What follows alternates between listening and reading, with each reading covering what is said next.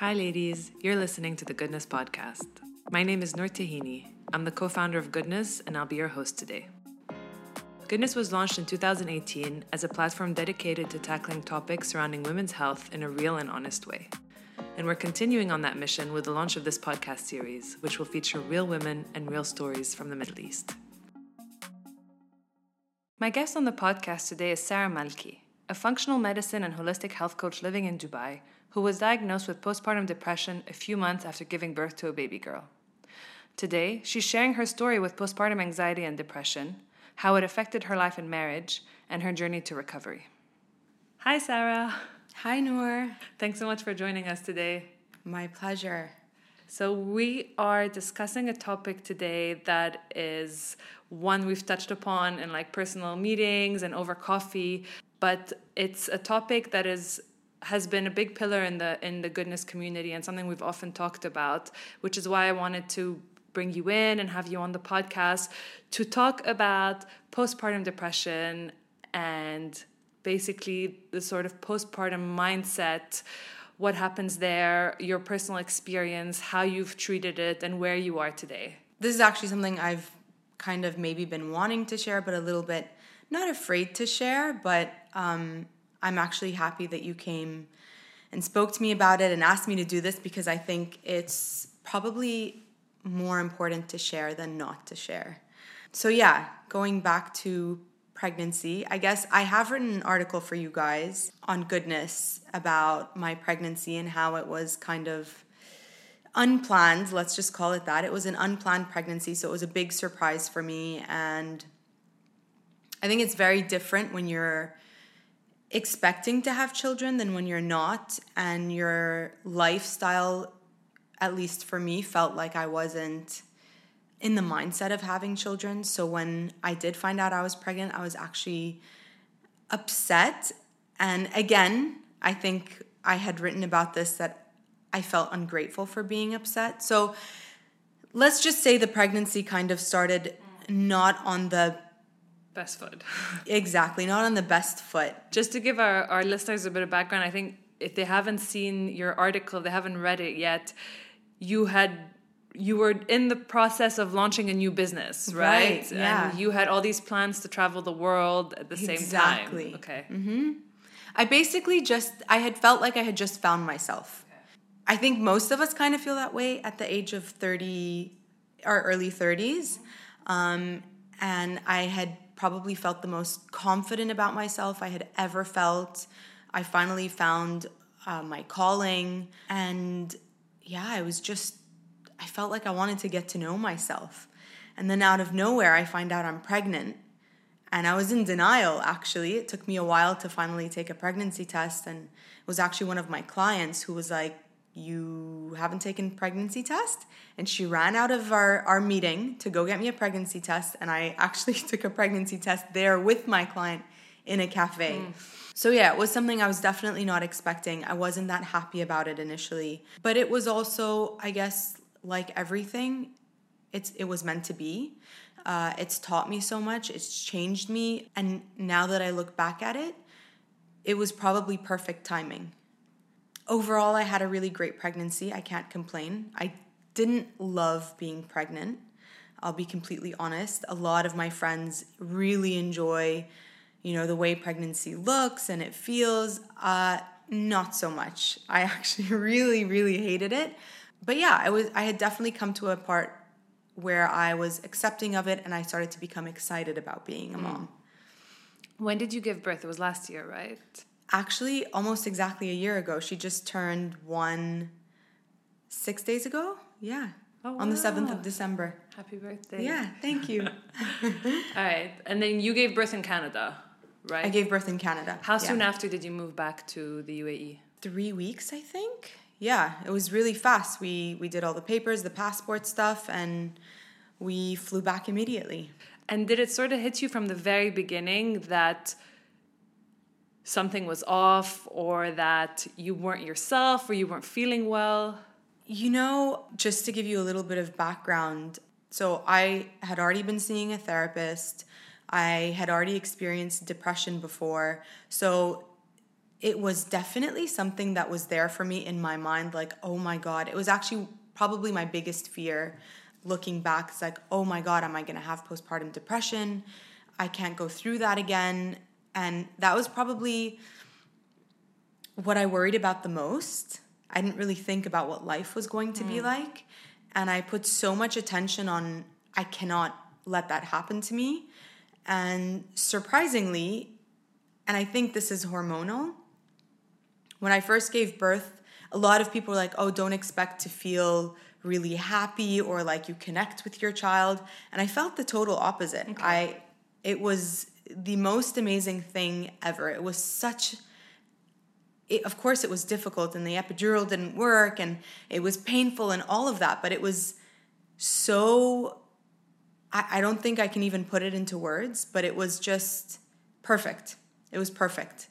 I love at first sight, for me at least. I know a lot of people don't experience that. I, yeah, I just, I loved it. I don't know how to explain it. And, and I was sitting there definitely for the first few weeks, few months thinking, oh my God, I did it. I didn't fall into depression. It's amazing. So it took a few months. Yeah, actually, it took four months. Okay. Yeah. And when you moved back here, you did, did you get any help? Did you have a support system around you? I did, yeah. So I had a full time nurse. So she was actually, we got her from back home, which is Lebanon.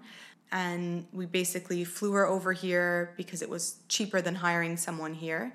And she was full time, 24 7, which was actually a blessing in disguise because I had told my husband, no, we don't need any help. Like, I want to do this on my own. Thank God. he was a lot more unemotional than I was, and he got the help anyway because I ended up having to pump. So while my baby was sleeping through the night almost six, seven hours straight, I was waking up every two hours pumping. Mm. So it was close to impossible for me to maintain the pumping schedule plus the few breast issues that I had and be there for my baby as a mom. But I also think that has a large part in what happened at the four month mark for me, where I had stopped pumping and I had decided to stop breastfeeding. I had an extreme oversupply.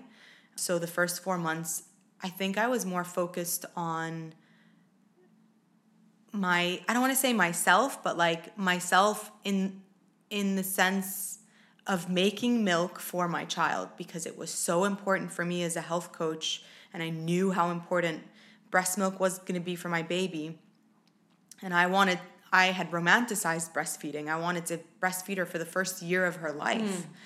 And it here I was. It is. Yeah. Definitely. Well, for some people, some people find it like, oh my God, I, no way. For me, I didn't love pregnancy. I hadn't even imagined having a child, but the one thing that I was looking forward to so much was breastfeeding. I wanted to feel that connection and I never I never got that and I of course I was upset about it but I think I was at at that point when I had come to terms like okay it's not going to work out I wasn't sure whether it was a tongue tie a lip tie.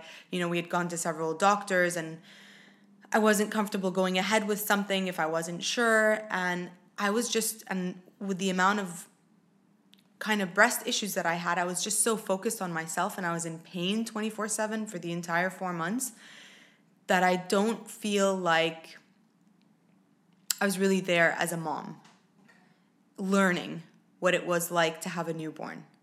She was being taken care of by someone else, and I was there and watching it, and I was micromanaging it, but I was still so self absorbed with, as funny as it sounds, making milk, making enough milk.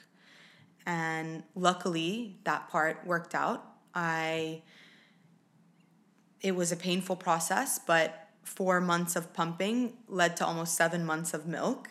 Again, I was in oversupply, so I was always, for women that have had children, I was in the phase of when your milk first comes in for the entire four months, which is just really engorged, really painful. I couldn't sleep on my stomach for months. I'd wake up and the bed was just like completely wet. What? So it was my breasts that were always yeah. waking me up rather than my baby, which is kind of ironic because most people complain. I got lucky that she was a great baby as well, Yeah. though. And I was lucky that my husband had hired this full time help. So, yeah, but it definitely, I think, distracted me. Distracted me from really engaging and learning what being a mom is or everything and I, I guess i have that kind of mindset where i'm everything's a plan and everything was planned out and how much milk i wanted to make was planned out and how long i wanted to breastfeed for and i was again self-absorbed Why did you decide to stop pumping at the four month mark? i think for probably my sake and my health's sake as well as my relationship with my husband my relationship with my daughter and most importantly the nurse was leaving us. So we had said you know she'd be she'd be with us for the three month first three months. And i realized with how demanding my pumping schedule was and i just couldn't as much as i tried like nothing was working for me to be able to reduce the amount of pumping like my breasts would just not respond well. So i knew that it was either i continue like this and you know never leave the house i couldn't leave the house because i couldn't put a bra on like there wasn't a bra that would fit me i would be leaking 24 7 so i knew that it wasn't sustainable it was becoming unmanageable i wouldn't have more than three or four hours of sleep a mm. night it was just not sustainable Okay. Okay, so we're at the four month mark. Yeah. You've decided to stop pumping, mm-hmm. and your nurse is leaving you. What, Yes. What happens then? So obviously, at this point, I start to freak out. I'm a little bit nervous, and I've successfully stopped pumping, which I took me over a month. And now I think I feel what most moms would feel when they first have their child. I'm alone with a baby, and I have no clue what to do. I mean, of course, I have a clue. Like I, I was there, right? But there is something when when women say it takes a village it takes a village. And i feel like it takes a village because not just physically but mentally feeling like you can bounce ideas off someone. You're not sure what you're doing. Um, we were just talking about this right before we started the podcast where you were saying you know your mom was alone and had no one to even whatsapp or call and ask am i doing this right with the baby? Am i not? And you need a sounding board when you're a new mom you just need a community a community of other moms to talk to to ask. And you know of course although nowadays my mom is a phone call away i don't know maybe we're a little bit more spoiled nowadays but i just felt like i needed someone with me. Like mm. what was great about having the nurse was it felt like it, we were tag teaming. We were we were a team. And i felt like i needed a team. And as much as you know you might ask you know where where does your husband come into all of this? He was there but not there. He was a huge support from from the get-go. But i think in our culture men aren't really used to i want to say like getting their hands dirty when it comes mm. to The baby. the baby. I've spoken to a few husbands of friends who've had babies or family members who've had babies, and they often say that it's it's very hard for them because they can tell that their wife is going through something very difficult and she can't stop crying and she's she's sometimes a wreck, but they don't know what to do, so they just it's they're a bit powerless because at the end of the day they realize that or they believe that the power lies with the mom at that stage in the infancy For of the baby.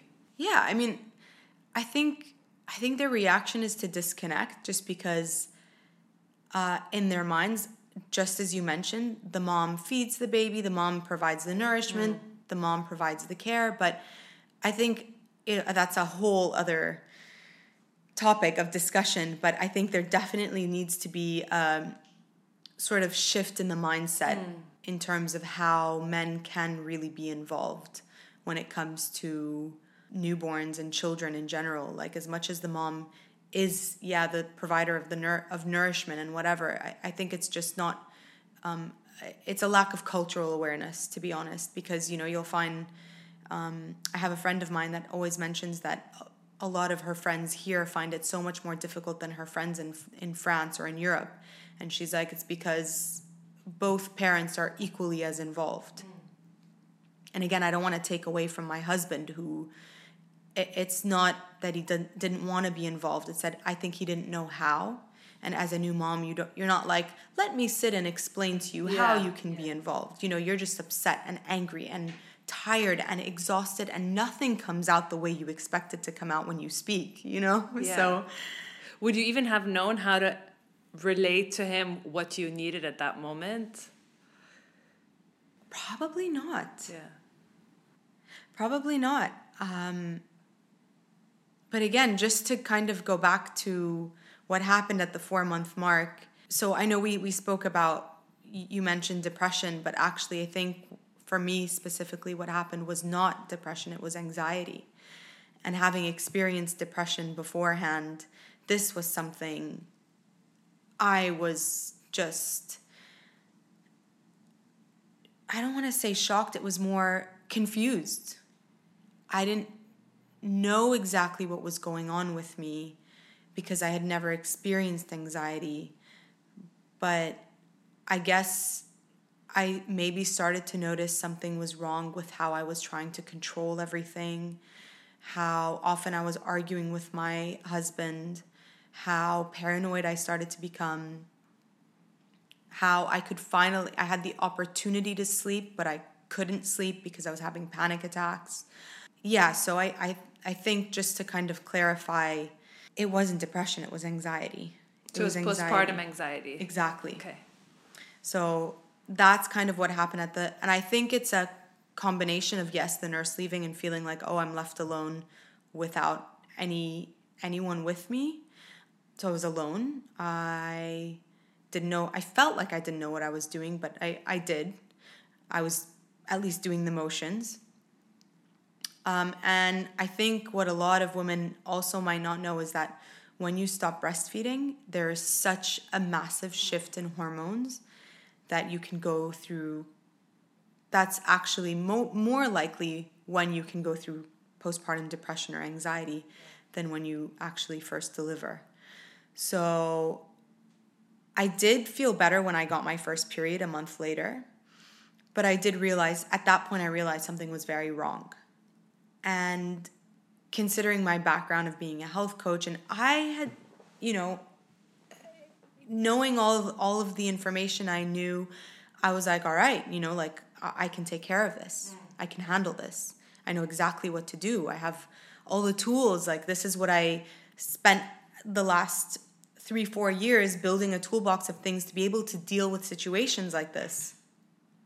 And I tried everything. I tried therapeutic dose of magnesium. I tried lemon balm. I tried at one point, I tried CBD oil. Um, I wasn't in the country, of course, but you know, I literally I was trying everything because for me, I I felt like I knew what I could do and what I was supposed to do and I think this is the part where, if this would be of any help to anyone, is it took me maybe, it took me another four or five months to realize all right, you've tried everything.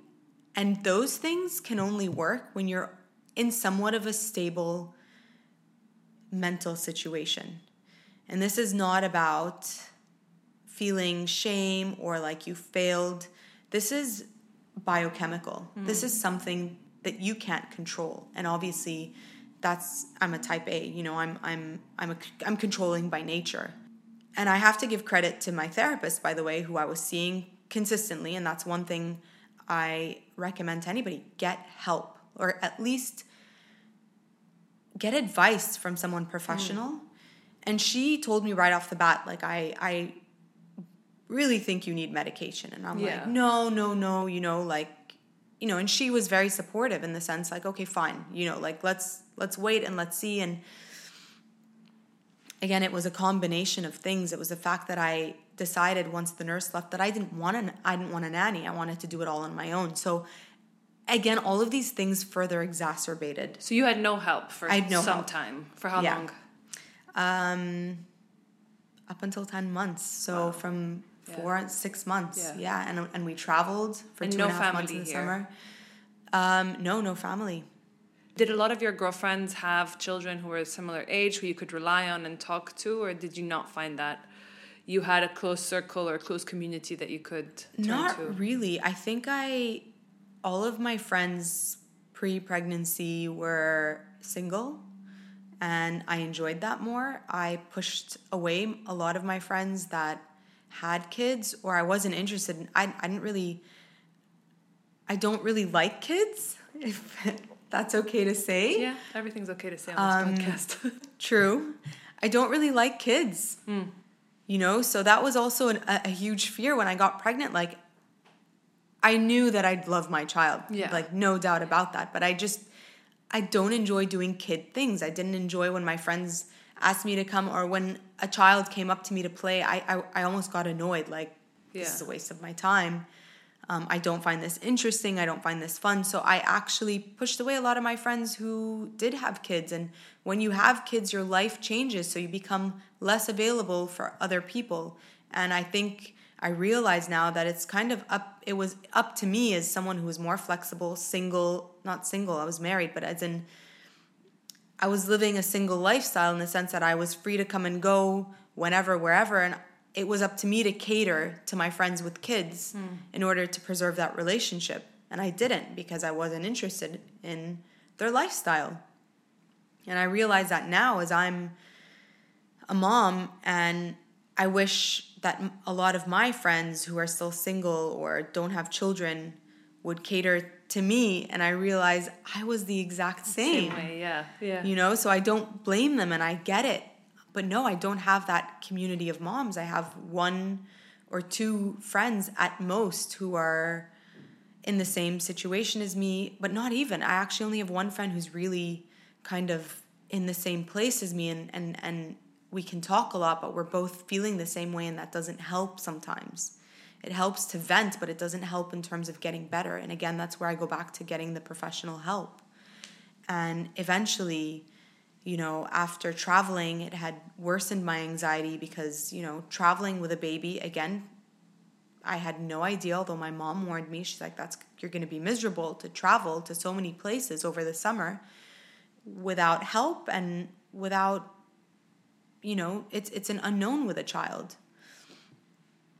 And it did make my anxiety way worse. And that's probably what probably pushed me over the edge and I got to a point where I realized I needed medication. What were you anxious about? Is there anything specific, or was it all round? It general? was I was I don't know how to describe it to you other than say I was like um in like a panic emergency something bad's going to happen mode all the time. I was extremely uptight, you know, and I, I mean, uh, thinking back on it, like I, I, I get nervous thinking about it because I feel, I feel so bad for my husband as well, and my mom and my sister and everybody that like had to bear with me during that phase because I was unbearable.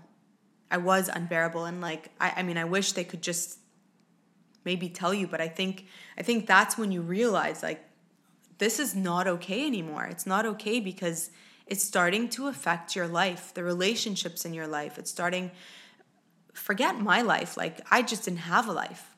I didn't go out. I was in bed by 8:30 because I had a fear of not being able to sleep and that fear made me an insomniac because I was just panicked all the time. I was also over the summer I was sleeping in the same room as my daughter, so any noise would wake me up and again, every time I woke up I'd have like a kind of a panic attack because I felt like I couldn't fall back asleep and oh my god, I'm not going to get enough sleep and how am I going to ha- be able to be physically able to take care of her mm-hmm. during the mm. day when I when I'm so tired. So it was just I wasn't eating well. I it was like I was on I was like an I, I the, the way I describe it, at least in terms of anxiety, is like you're you're an energizer bunny where you're not really in your right mind. You're just like, okay, I have to do this, this, and this, and this is what I have to do, and you keep doing it, and you keep going, and you keep going, and then a few every few weeks I'd just break down completely, sobbing, crying, and I would just keep repeating like I'm not made for this. This is not for me. I'm not meant to be a mom. I'm not meant to be a mom and I don't want to be a mom and I don't want I, that was just Did you resent the situation? I, I don't want to say did you resent your child, but did you resent your husband, the situation? You know, surprisingly, I didn't resent my husband. For some reason, I was still rational enough to realize I think I didn't resent him because I didn't um, rely on him. And I think because I was so controlling, I didn't rely on him. And again, that's why I, I wouldn't rely on anybody really. And even though my mom was with me for a part of the summer that we were traveling, again, I was like, I think she called me, she's like, it's like we're in some kind of Navy. We're in the Navy. She's like, you're just like a Navy officer yeah. yelling orders. orders at people. And she would just comply because if she didn't, it, I, it, I think I was like a child. Like I'd just have a tantrum if things didn't go the way I wanted to go because things were that the world was yeah. going to end if things didn't go the way you according to schedule to, yeah. or the, or you know I became obsessed with her awake times and how she was sleeping and what she was eating and how much milk she had and how much food she had and I just became obsessed with anything to do with my daughter and planning everything out and I felt I was working on her like she was a project. Mm.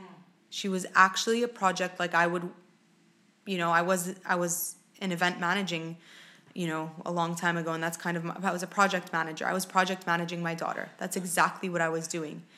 And it wasn't until around 10 months when I think I was completely burnt out. We had come back to Dubai and I finally got a nanny, and we were really lucky with the nanny because she was from a friend friends of ours who were very close to us, and she had raised their two kids, so she was kind of I knew she was very well aware with mm. Our culture and our kids and you know stuff like that. So I kind of relaxed a little, and she's great at cooking. So just to give you an idea, like I'd wake up at five in the morning with my daughter Pre nanny? Pre nanny. Yeah. I'd go to her, I'd pick her up, I'd give her her milk, I'd prepare her milk, give her her milk, and she was a handful. She's not the type to kind of chill. She wasn't a chill baby. So I'd play with her um, until I put her back to sleep. I put her to sleep. In the half hour, she wasn't a long napper either. So she'd sleep for 30 minutes. In that 30 minutes, I'd try and make her her lunch, which was impossible to finish in 30 minutes between chopping and washing and cutting and putting it and pureeing it and steaming it and whatever. She'd wake up, so I'd be with this baby trying to finish making her meal. And by the time I sit to feed her, play with her, put her back to sleep, and just repeat. I put her back to sleep, I'm making her dinner. Like, mm. I just didn't have time to breathe. And you had no, obviously, no time for yourself. Forget it. My, myself was, it wasn't yeah. even part of yeah. the equation. Yeah. You know, like, and that's, that's, I think that's the funny thing is a lot of people start think like I changed and I'm not myself. I wasn't even thinking about my. I, I wasn't thinking about myself. You weren't in the equation at all. Um, yeah. You there's a lot of uh, conversations around how self care is something that moms should prioritize more, and self care is not selfish, and moms always tend to put themselves last.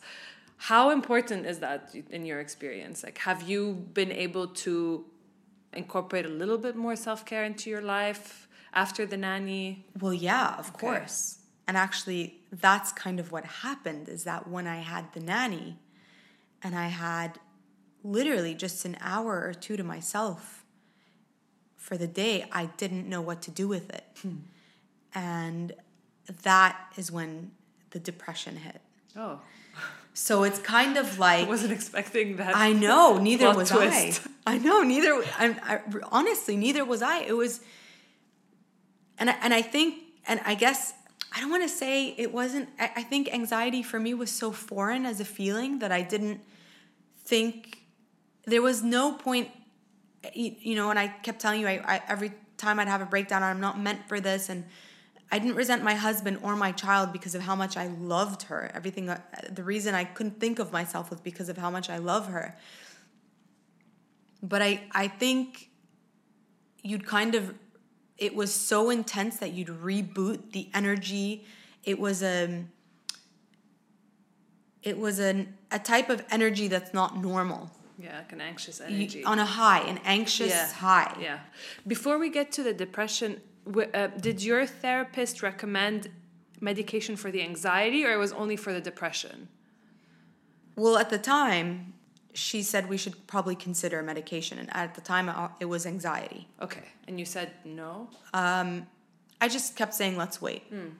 Let's wait, let's wait, let's wait, let's wait. You know, and I wanted to try, as I told you, I wanted to try, you know, different kind of therapies and Natural. exactly. I I didn't want to go on prescription for sure. Yeah.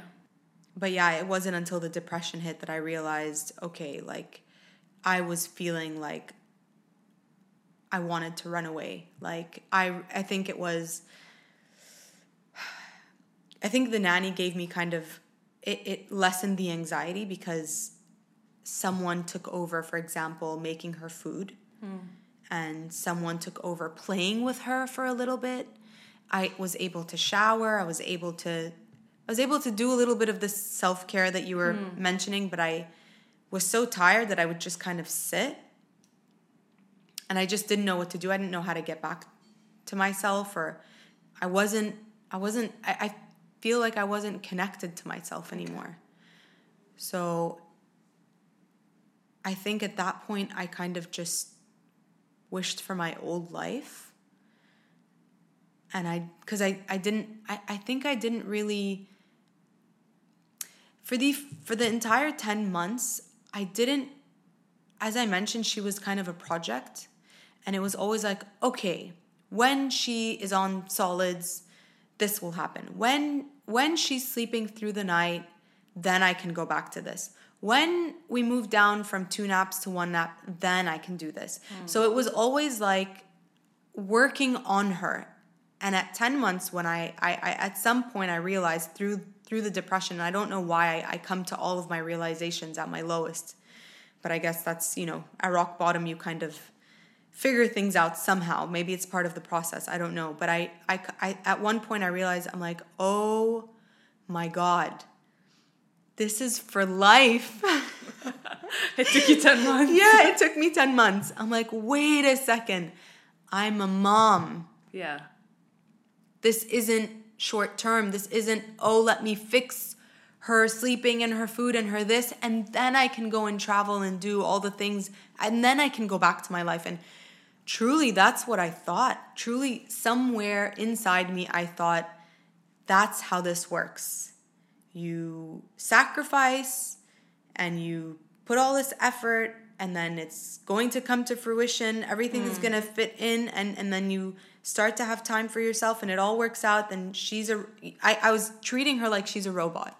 Like she's predictable. Is is this realization a realization that it's not a matter of sacrificing everything for a specific period of time and then finding yourself again after it's you have to because it's for life you have to find a way to balance you and baby and marriage and exactly. Okay.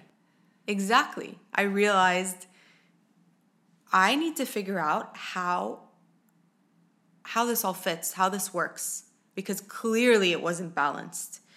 But I, I don't think i knew that at that point. I think i just realized wait a second this isn't this isn't going to end and it was a scary realization because all i was doing was working as if it would end yeah and when I realized it wouldn't end, it was scary, but also a revelation. Hmm. Like, okay, now I need to approach this differently. And it's crazy because when I realized I need to approach this differently was exactly when I realized I need medication right now.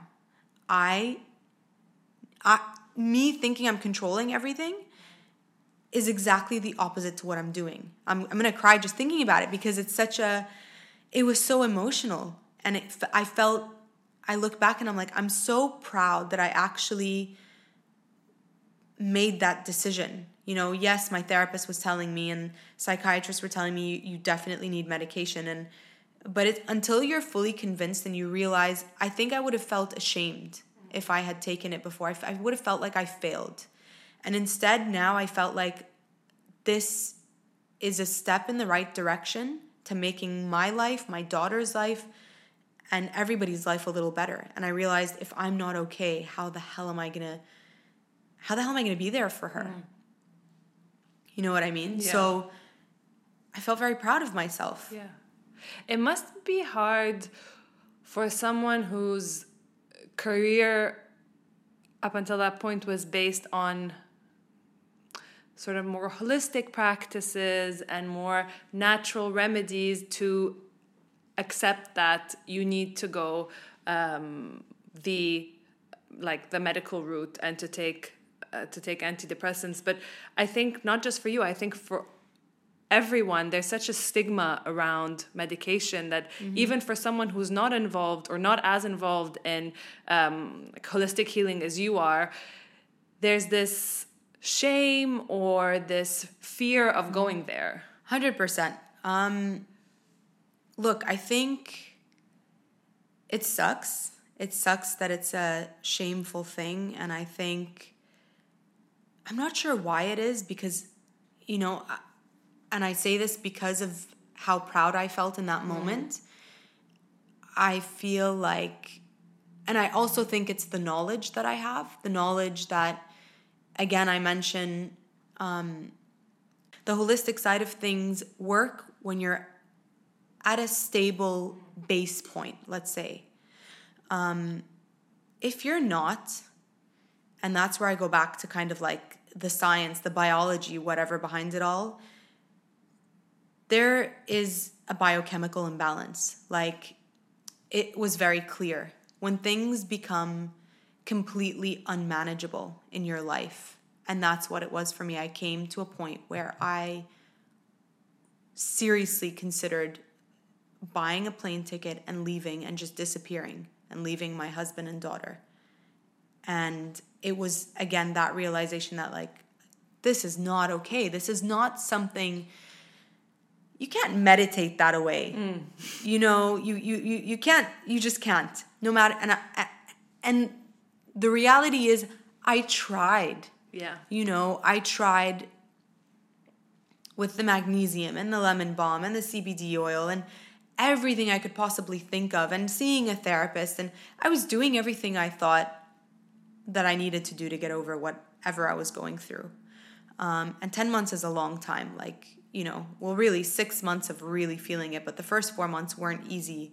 And I was in a bubble, I think. But six months is a long time to have to deal with that. And I think, I think it, I wish I had made these realizations earlier, but I mean, everything in its In own its own time. time. And I wish I got, I wish I had the nanny earlier. I wish I got that help earlier. I wish I wasn't so stubborn about wanting to do everything myself. I, you know, but you live and you learn, and that's what it's all about. But regarding the shame and the stigma and all of that, I guess I'm not ashamed because I have, you know, the knowledge that it's not something that you should be ashamed of because you can't control it. One.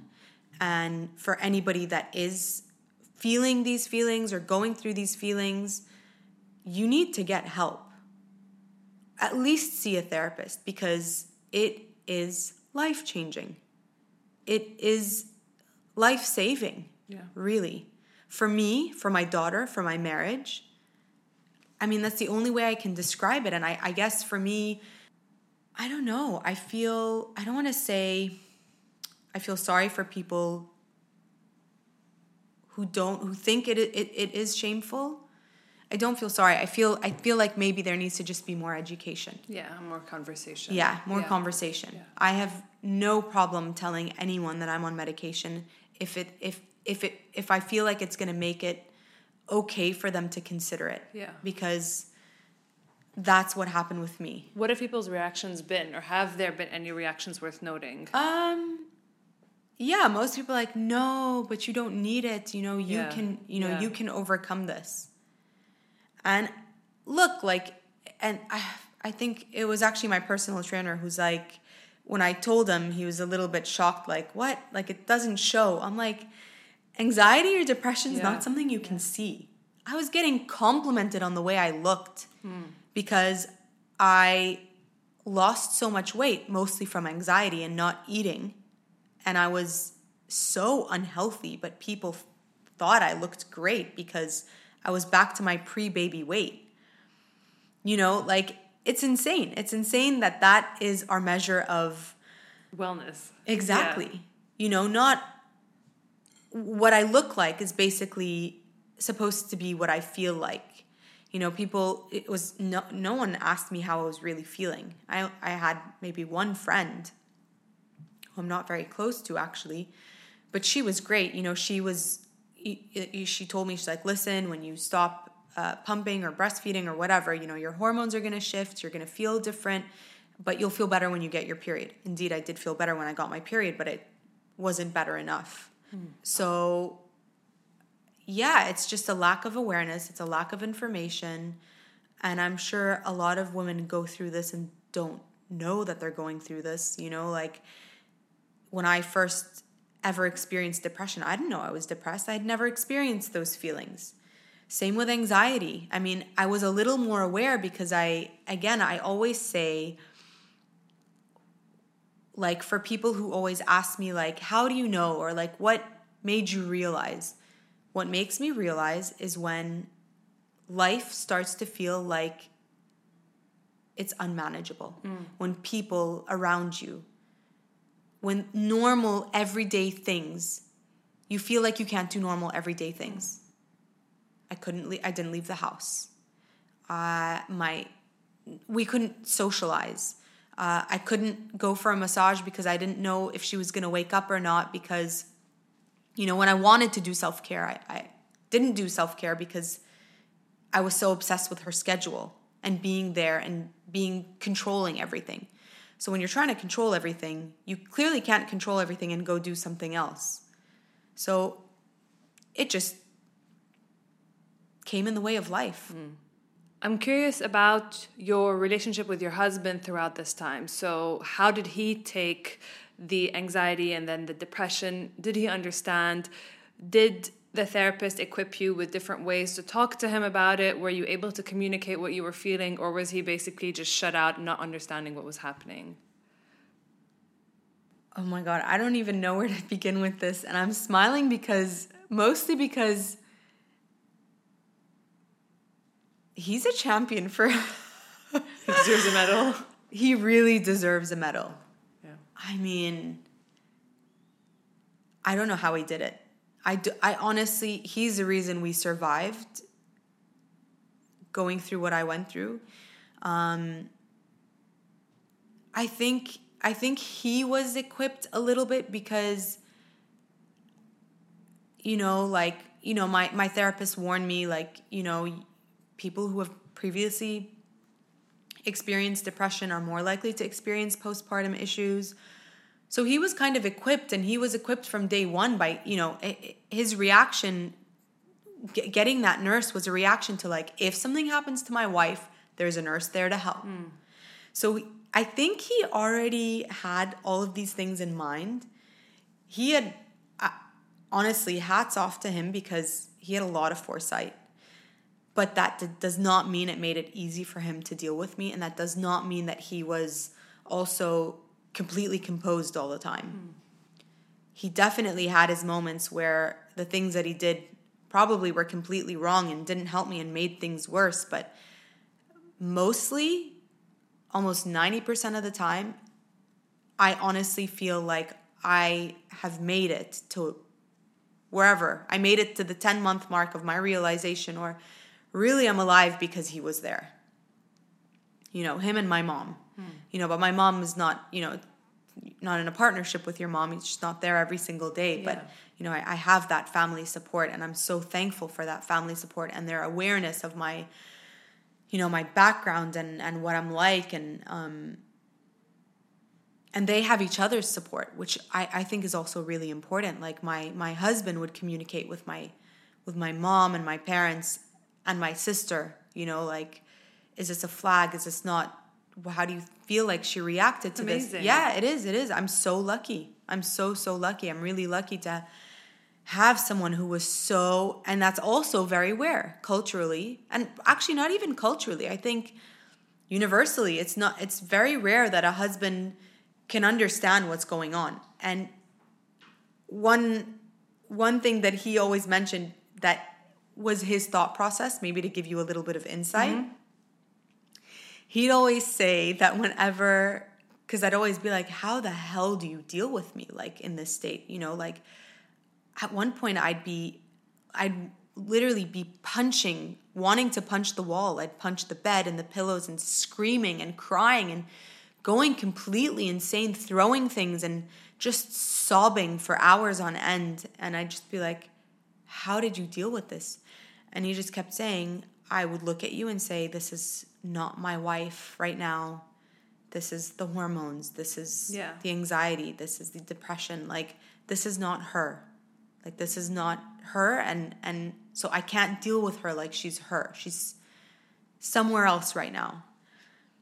And I think, and that's funny because that's the advice he gives to a lot of men. He's like, dude, no, you can't, you can't reason with your wife right now. She's yeah, not herself. Yeah. The hormones are all over the place. Like, kudos to him. Yeah, yeah. I wonder if when men say she's hormonal or when men know that you have maybe have bad PMS symptoms or whatever it is, they'll say, "Oh, it's the hormones." I wonder if they actually understand to what extent the hormones can control everything, or it's just like they've learned that sometimes she's not her and it's just those little monsters called hormones and they kind of take over her brain. I think poor Ziad because he's had a lot of experience with me, I guess. Because I mean we've been we've been together for over five years, like mm-hmm. and I had horrible PMS. Mm. Horrible. And took us two years. It took it took him two years to kind of figure that out. You know, I mean, as a man, like you can't blame everything on hormones. Yeah.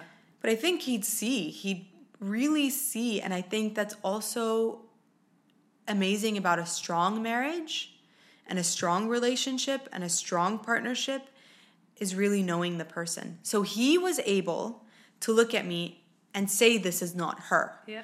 A lot of people be like, dude, my wife's a bitch. Like mm. she's I don't know, she's crazy, whatever. He didn't label me like that.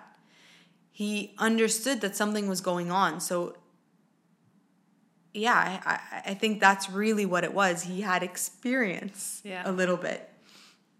I think it's um, important um, also to have a conversation with your husband before the baby comes and maybe to even have the conversation with an, a, a, therapist or with your doctor or your gynecologist whatever just so just to make the man fully aware of what can happen and how things like your wife might cry 24 7 for a week at the beginning or maybe later on or just to have that conversation and put everything on the table honestly i don't know how it works here but if we were still in canada and they're amazing because they call you mm. a week after you've delivered and then they send someone to check in on you wow and they focus, you know, they go over the basics on how the baby is, the weight, the blah, blah, blah, but they focus on how the mom is doing.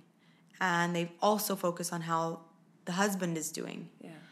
And I don't think we have something like that in place here, but if we were there, they follow up with you for a few months. That's amazing. And you have someone you can go to for free. It's part of the system that you can go and tell you know, tell them what's going on with you, and they kind of can be like, all right, that's a flag. You're not okay. You might need to see someone. You might need to go mm. see a hmm. therapist. You might, whatever it is. So I wish we had that. And I, again, like I'm saying this, I don't know exactly how in depth the, the system is over there with regards to the care for family and stuff like that. But I, I do know they also have that in Nordic countries where mm. they hmm. send someone, they send kind of like a, a caretaker and the caretaker comes and helps out with with the other children in the house so that the mom can kind no of focus way. on the baby and you know they kind of check in on the family it's not just checking in on the mom but they're checking in on the family and they're kind of relieving them of like you know the cooking and the cleaning and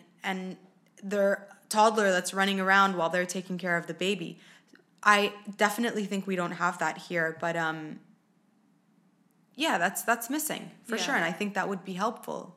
And I think it would be helpful even further to, like you said, I, I wish we had things here. I mean, I'm sure there are there are like prenatal things that you can go to with your spouse. Um, but I mean, before I had the baby, my husband was like, "Yeah, you can go and come back and tell me what happens." Yeah, yeah. They don't realize how involved they're gonna have to be. Yeah. Um, there's, I have a friend, a really close friend of mine who gave birth in Paris, and I know that in Paris they don't let you leave the hospital.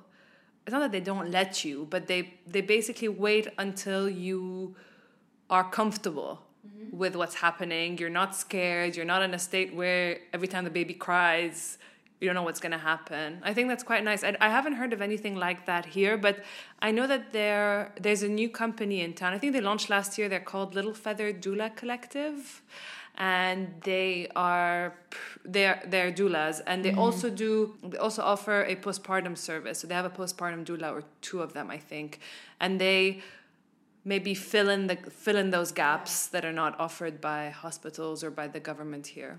That would be great mm. because honestly, it, when I have pregnant friends now, and I always tell them like, don't worry about the birth, the delivery. Don't worry about anything pregnancy related. Worry about what's going to happen after because Shit starts after. exactly it is it's a shit show. It really is. Like you don't see in front of you. Everything is unorganized. You know, your husband's lost as well. Yeah. You know, they're they're lost and confused.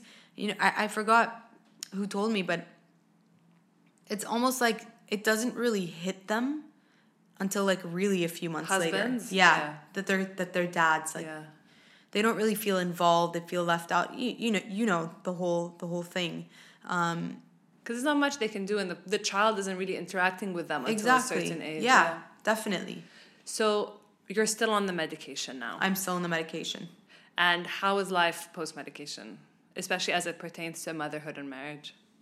Um, a world of a difference. Honestly, I I go out. We're social again, which That's is something that my poor husband has been dying for us to do. I mean, I think he finally feels like he has a partner again, and I think I think for him, like you know, little bits and pieces of me come back, and he slowly tries. I'm I'm still very much a micromanager when it comes to my daughter. So, but that again is my personality. So I, I as much as he'd love, you know, in the beginning he loved for me to be fully hands on with my daughter. At this point, he's like, "Can you please fully let go?" Yeah. Um, but so much better. I'm I, I wouldn't be able to do this today. I Yeah. wouldn't be able I wouldn't leave the house. I, I, I, I just really don't know how to describe it other than I was kind of afraid to leave the house because of fear of the unknown. I can't leave my daughter. And if I bring her, I don't know what's going to happen and if I'm going to be able to deal with it. And now I'm able to do all of that. I, I'm, I sleep better, which is, which is a huge thing. You're back at the gym. I see you there. Yeah, I, started to go back to the gym. And uh, on that note, actually, it's really, really nice to have people who are in your life, like my personal trainer, who was very understanding and flexible with me with regards to whether I could make it to the gym or not, or giving me a tighter, sort of a more flexible cancellation schedule, or um, would sometimes come to me to my gym. I really, really, I mean, he's a male, but he was great with that. Really, I, I, I have to give it to him for really. He allowed me to be able to continue doing some sessions even while I was going through the phase of anxiety because he catered to me. And I think again that's that whole like having a team of people who kind of understand what you're going through or what it's like to be a parent or what motherhood is really like. It's not that flexible for the first year. But yeah, it, I, I'm so much better, and I feel like I mean it's only been a it's only been two months. You know, it hasn't been very long, but I think there's still a lot more work I have to do. I haven't even tapped into, you know, the stuff I I do know. You know, I'm still not used to eating well because I've spent so long just eating getting food in when I can. I'm not used to taking time off for myself. I'm not used to thinking about myself. And I'm not used to doing the things I love. I just stopped doing it for so long, but you know, it's it's baby steps. You know, when when when we got the nanny and when I started the medication, the first step was leave the house without hmm. the baby. So I started to do that first the first few weeks were really hard. I couldn't leave for more than an hour, an hour and a half before panicking and wanting to go back home. And now what? I mean, I've I've already left the house for an hour and a half now. You know, I, I could be gone for three hours and I'm okay with that. Yeah. And would you have another baby? Would you do this again? Today, no. Yeah. No. and it's something I kind of feel guilty about and also feelings I have to work through and I tell myself why should I even bother thinking about this now when I know that for me and again personal health um, health wise you know if you look back at our ancestors um, you didn't have children until two years after your first child. You didn't start trying to have children. You wouldn't get pregnant until two years because it takes two years for the woman's body to fully replenish hmm. her nutrient stores. And, you know, it, it would be unfair for my second child if I got pregnant right now. I mean, that's the way I see it. You know, it happens, of course, and everybody ends up okay. But for me, for my body and for my body to be prepared for another pregnancy, I know that I wouldn't, hypothetically, if I were to do it, I wouldn't even consider it until the two year mark. So sometimes when I sit and I, because I, th- that's my new thing, by the way, I'm like seeking reassurance from every parent who only has one child. I'm like, so are you going to have another? If you don't, are you okay with having one? So if you had one, or I go around and ask all these single children, all the only children in my life, and I'm like, how do you feel? Do you feel like it's okay that you didn't have a sibling? Yeah. Do you feel like you missed out in life? And there's no answer to that. I have a sister, and like nothing can replace. I'd die without my sister. So I definitely feel I'd feel selfish not giving that to my daughter. But you know what? I know I'm not ready, and I know I can't think about it, and I think about it, and I feel trauma all over again. So I'm just gonna say I t- today it's a no. It's a firm no. Mm-hmm. And if I found out I was pregnant today, I really don't know. I'd, I'd probably it would just not be okay. okay. Let's not think about what I would do if I found out I was pregnant. Um, I'll revisit it in two years, like in a year from now, and see how I feel. And just to wrap things up, is there any piece of advice or any message you would like to leave for someone who is perhaps currently express, uh, experiencing postpartum depression or even something that you wish you had known a few months ago? Yeah, don't hesitate to get on medication. Really, don't hesitate. It's the sooner the better. It's night and day, the difference with how you feel. There is nothing to be ashamed of. It's not in your control. And it's one step closer to getting better and getting off the medication. Mm. You're just prolonging being miserable. Thank you. You're Thanks, Sarah. welcome. Thanks so much for joining us today. So happy to be here. It's my pleasure. Thanks for listening today. If you're not familiar with Goodness, head to www.goodness.me to access the online platform and articles and follow us at Goodness on Instagram. If you enjoyed this podcast, please rate, review, and share it, and we'll see you next week.